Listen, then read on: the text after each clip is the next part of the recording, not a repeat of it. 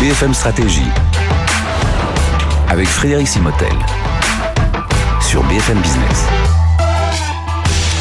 Bienvenue dans ce nouveau cours BFM Stratégie. Vous savez, on vous fait entrer dans les coulisses de la stratégie des entreprises. On va s'intéresser cette semaine à, la Chine. Comment les chefs d'entreprise doivent-ils regarder euh, la Chine? Voilà, c'est ça, ça change hein, selon les selon les décennies, selon même selon les, années. On va en parler avec un spécialiste, François Candelon. Bonjour François. Bonsoir. Vous êtes directeur monde du BCG Anderson Institute, BCG qui est notre partenaire hein, sur ces BFM Stratégie. Alors il y a quelques jours, c'était le 14e plan. Euh, euh, quinquennal de, de la Chine. Voilà, c'était 3000, 3000 députés qui étaient euh, chinois qui étaient réunis. Tout à l'écoute. Voilà, tout à l'écoute avec euh, ces images que l'on que l'on imagine bien, le grand drapeau chinois derrière. Et la première chose, évidemment, on, on parle de l'accord commercial entre la Chine, entre avec euh, l'Union européenne. Est-ce qu'il y a des changements majeurs en cours et justement pour des chefs d'entreprise qui nous écoutent?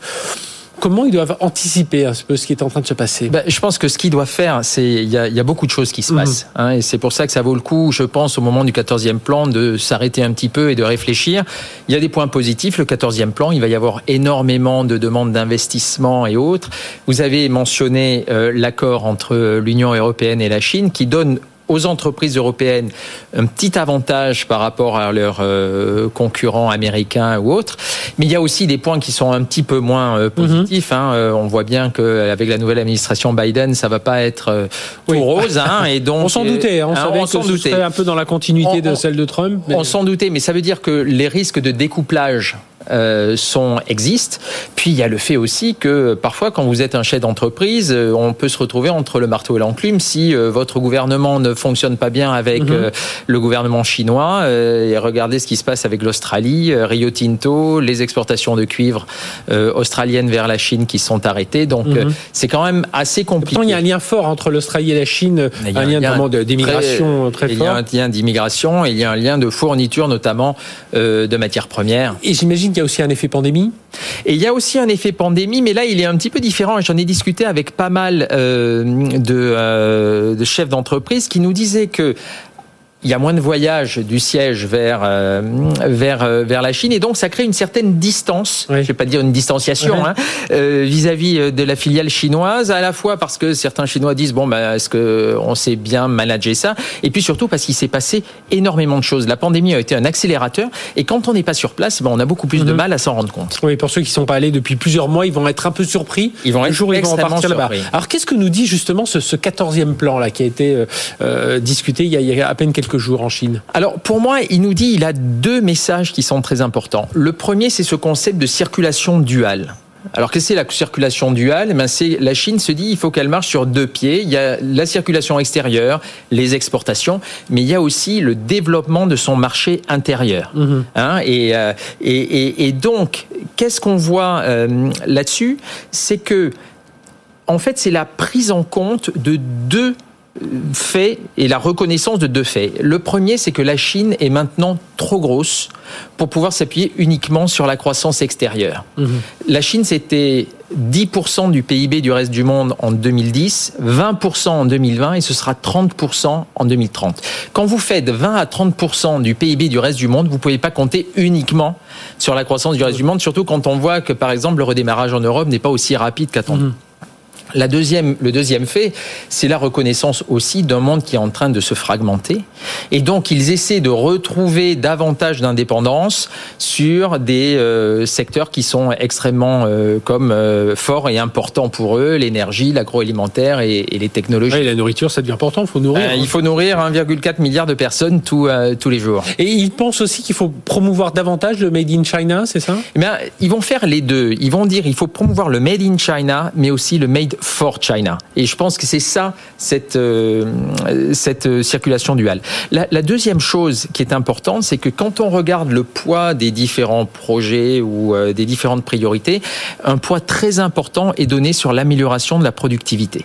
Hein, parce que aujourd'hui la Chine c'est gros, mais quand on regarde le PIB par tête, il est en fait encore en dessous de la moyenne mondiale. il jouait beaucoup sur la masse de main d'œuvre sans il y a la absolument. Et donc là, ils essaient de jouer beaucoup plus sur la productivité avec une lentille technologique, et ça, ce sont encore des opportunités mhm. pour les entreprises européennes. Et pourquoi est-ce que cette productivité par tête est importante? Parce qu'elle est au cœur du contrat social entre le Parti communiste et la population. Vous me laissez au pouvoir, mais j'améliore mhm. votre niveau de vie. Et puis il faut, faut, voir que c'est un pays qui est à la fois industriel, à la fois fortement rural aussi, hein, qu'il faut euh, absolument il faut faire avancer. Euh, alors, justement, François Candelon, comment les patrons euh, européens et, français doivent justement regarder ce, ce nouvel état des lieux qui, qui, a quand même considérablement bougé au cours de ces derniers mois? Absolument. Alors en Chine, hein, bientôt. Pour moi, ils doivent le regarder au travers de trois lentilles. Je dirais bon, il y a la lentille marché Hein, mhm. et la lentille marché, c'est la Chine, c'est 30% euh, de la croissance mondiale sur la décennie qui vient. Hein. donc, quand on est une entreprise, on n'a pas envie de s'en priver. Il faut voir aussi qu'il y a encore une volonté très forte d'améliorer les investissements en Chine. Et je prends euh, comme exemple le classement que fait euh, la Banque mondiale tous les mhm. ans pour se dire où est-ce qu'il est le plus facile de faire des affaires. Eh bien, il y a trois ans, la Chine était aux alentours de la 80e place. Aujourd'hui, ils sont 31e, ils sont devant la France, ce qui veut dire que pour la Banque mondiale, il est plus facile de faire des affaires en Chine qu'en France. Et donc, c'est une opportunité très forte pour nous. Et il mhm. faut qu'on y aille davantage. Je vois par exemple le port de Hainan que, que je connais bien. Euh, ces zones de libre-échange, vous allez avoir des avantages très forts pour les talents, peu ou pas d'imposition euh, pour les entreprises, les, euh, ça va être capé aux alentours de 15%, pas de droit d'importation. Donc il y a quand même tout un écosystème qui est en train de se mettre en place pour favoriser les investissements à l'étranger. Donc ça, c'est la lentille marché. Vous avez aussi la lentille technologique. Oui, bien entendu. Oui. Alors j'entends souvent dire oui, mais euh, les Chinois ne font que copier. je ne dis pas qu'ils n'ont pas copié, mais il faut se rendre compte des efforts qu'ils sont en train de faire en R&D. en 20 ans, de 2000 à 2020, leurs investissements en R&D sont passés de 40 milliards de dollars, c'était des nains, à plus de 500 milliards. Ils sont juste en dessous des États-Unis et ils sont largement au-dessus mhm. des dépenses R&D de l'Union européenne, même si on inclut encore le Royaume-Uni. Alors, ils font des progrès et ça va se faire au cours du temps, hein, c'est pas instantané, mais ils ont quand même encore des faiblesses. Et, et je pense que les sanctions euh, qui ont été, euh, les sanctions américaines contre Huawei notamment, les ont mis, ont mis ces mhm. faiblesses au grand jour de la population chinoise, qui a été un petit peu surprise. Et c'est surtout le cas, notamment autour des semi-conducteurs, qui a été la faillite, je dirais, du 13e plan. Hein. Ils voulaient avoir une indépendance de 40% en termes de semi-conducteurs, mais ils ne produisent pas et ils ne sont pas au niveau au meilleur niveau. Et donc là, il y a une opportunité pour les entreprises européennes de, Alors, il y a une opportunité pour les entreprises européennes dans les semi-conducteurs, dans l'informatique quantique, dans les circuits intégrés. La souveraineté technologique est au cœur du, pro, du, du 14e plan et donc si une entreprise européenne peut s'insérer et peut les aider, aucun, aucun doute, ils seront très preneurs. Et alors, vous nous avez parlé de l'anti-marché, l'anti-technologique, il y en a trois. La troisième, c'est la La troisième, c'est la lentille autour du, du manufacturing. Hein. Il faut arrêter de penser la Chine comme étant euh, un pays de, pour le manufacturing à bas coût.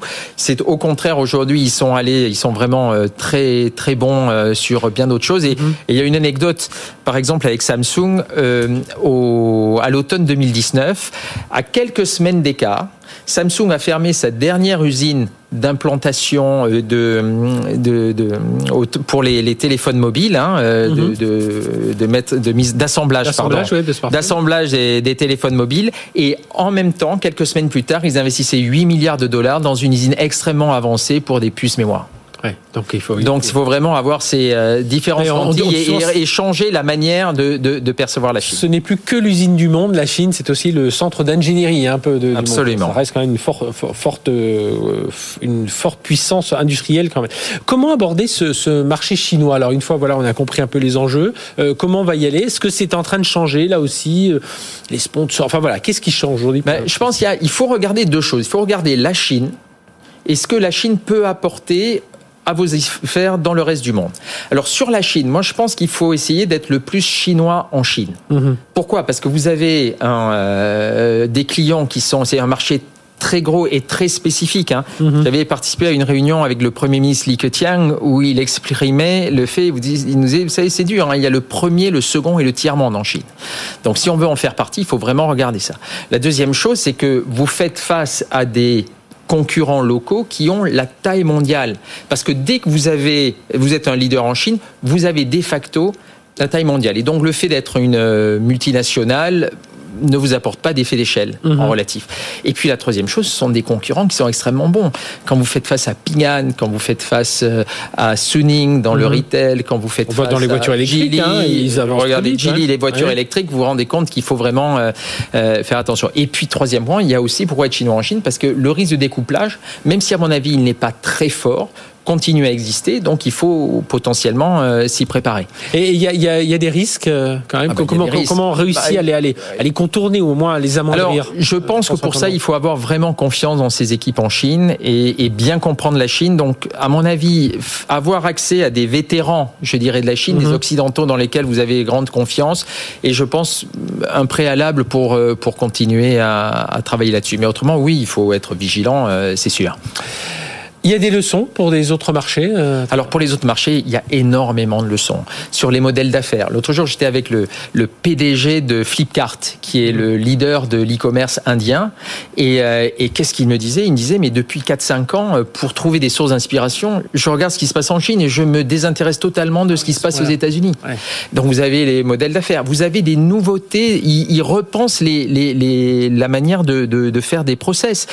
Par exemple, en, en euh, développement produit, euh, vous avez Alibaba qui a une entité qui s'appelle TMIC, un mhm. Tmall euh, Innovation Center, et donc qui ne s'appuie pour le développement produit absolument pas sur des études consommateurs. Non, non. Ce qu'ils font, ils s'appuient sur les données de l'écosystème Alibaba. Et par exemple, avec Mars, ils ont travaillé, ils ont identifié qu'il y avait un segment de Chinois qui aimait beaucoup manger épicé et qui aimait les barres chocolatées. Eh bien, ils ont travaillé, ils ont créé un sneakers, un sneakers épicé. Et, et le point qui est important c'est que comme on était sur des vraies données, la taille du marché était précise. Au lieu de travailler, de mettre trois mhm. ans à mettre ce produit sur le marché, ce qui est la moyenne pour Mars, ils ont mis moins de 18 mois. Et pour vous, le, future of work, ça s'invente là-bas en ce moment? Ben, Le future of work, on le voit. Euh, je vois, je travaille avec euh, ByteDance, euh, la, maison mère de TikTok, NIO, le Tesla chinois, et véritablement, ils expérimentent. Mhm. Euh, dans les outils collaboratifs, euh, dans la manière de fonctionner les uns avec les autres. Euh, et, et ça, mais je pourrais peut-être revenir en discuter. Donc ils ont, ils ont, un plan, ils ont ce plan quinquennal, mais dans ce plan, il y a beaucoup de, de souplesse. Mais il vous savez, il y a planifié et exécuté. Et je pense que notamment les leaders de la tech sont extrêmement forts pour faire beaucoup d'expérimentations. Je ne sais pas ce qui restera, hein, mais en tout cas, le futur s'invente probablement là-bas. En tout cas, une chose est sûre, il faut regarder et, il ne faut pas regarder et rejeter. Et j'inciterai même les euh, entreprises à envoyer leur haut potentiel en Chine pour qu'ils puissent s'imprégner de cette innovation. Mm. et afin de pouvoir la répliquer ailleurs. voilà quelque chose qui va plaire à, notre consultant qui vient régulièrement, euh, Xavier Fontanet, ancien président d'Issidor, parce que lui s'est beaucoup appuyé hein, sur ses alliances avec la Chine pour développer tout ça. Merci François euh, Candelon, directeur monde du BCG Anderson Institute. Hein, voilà, euh, évidemment, ce programme à retrouver en replay si vous ne nous avez pas suivi depuis le début. Il y en a beaucoup d'autres, mais celui-ci sur la Chine particulièrement. Merci d'avoir été avec nous. Allez, on se retrouve très bientôt pour un nouveau cours BFM Stratégie.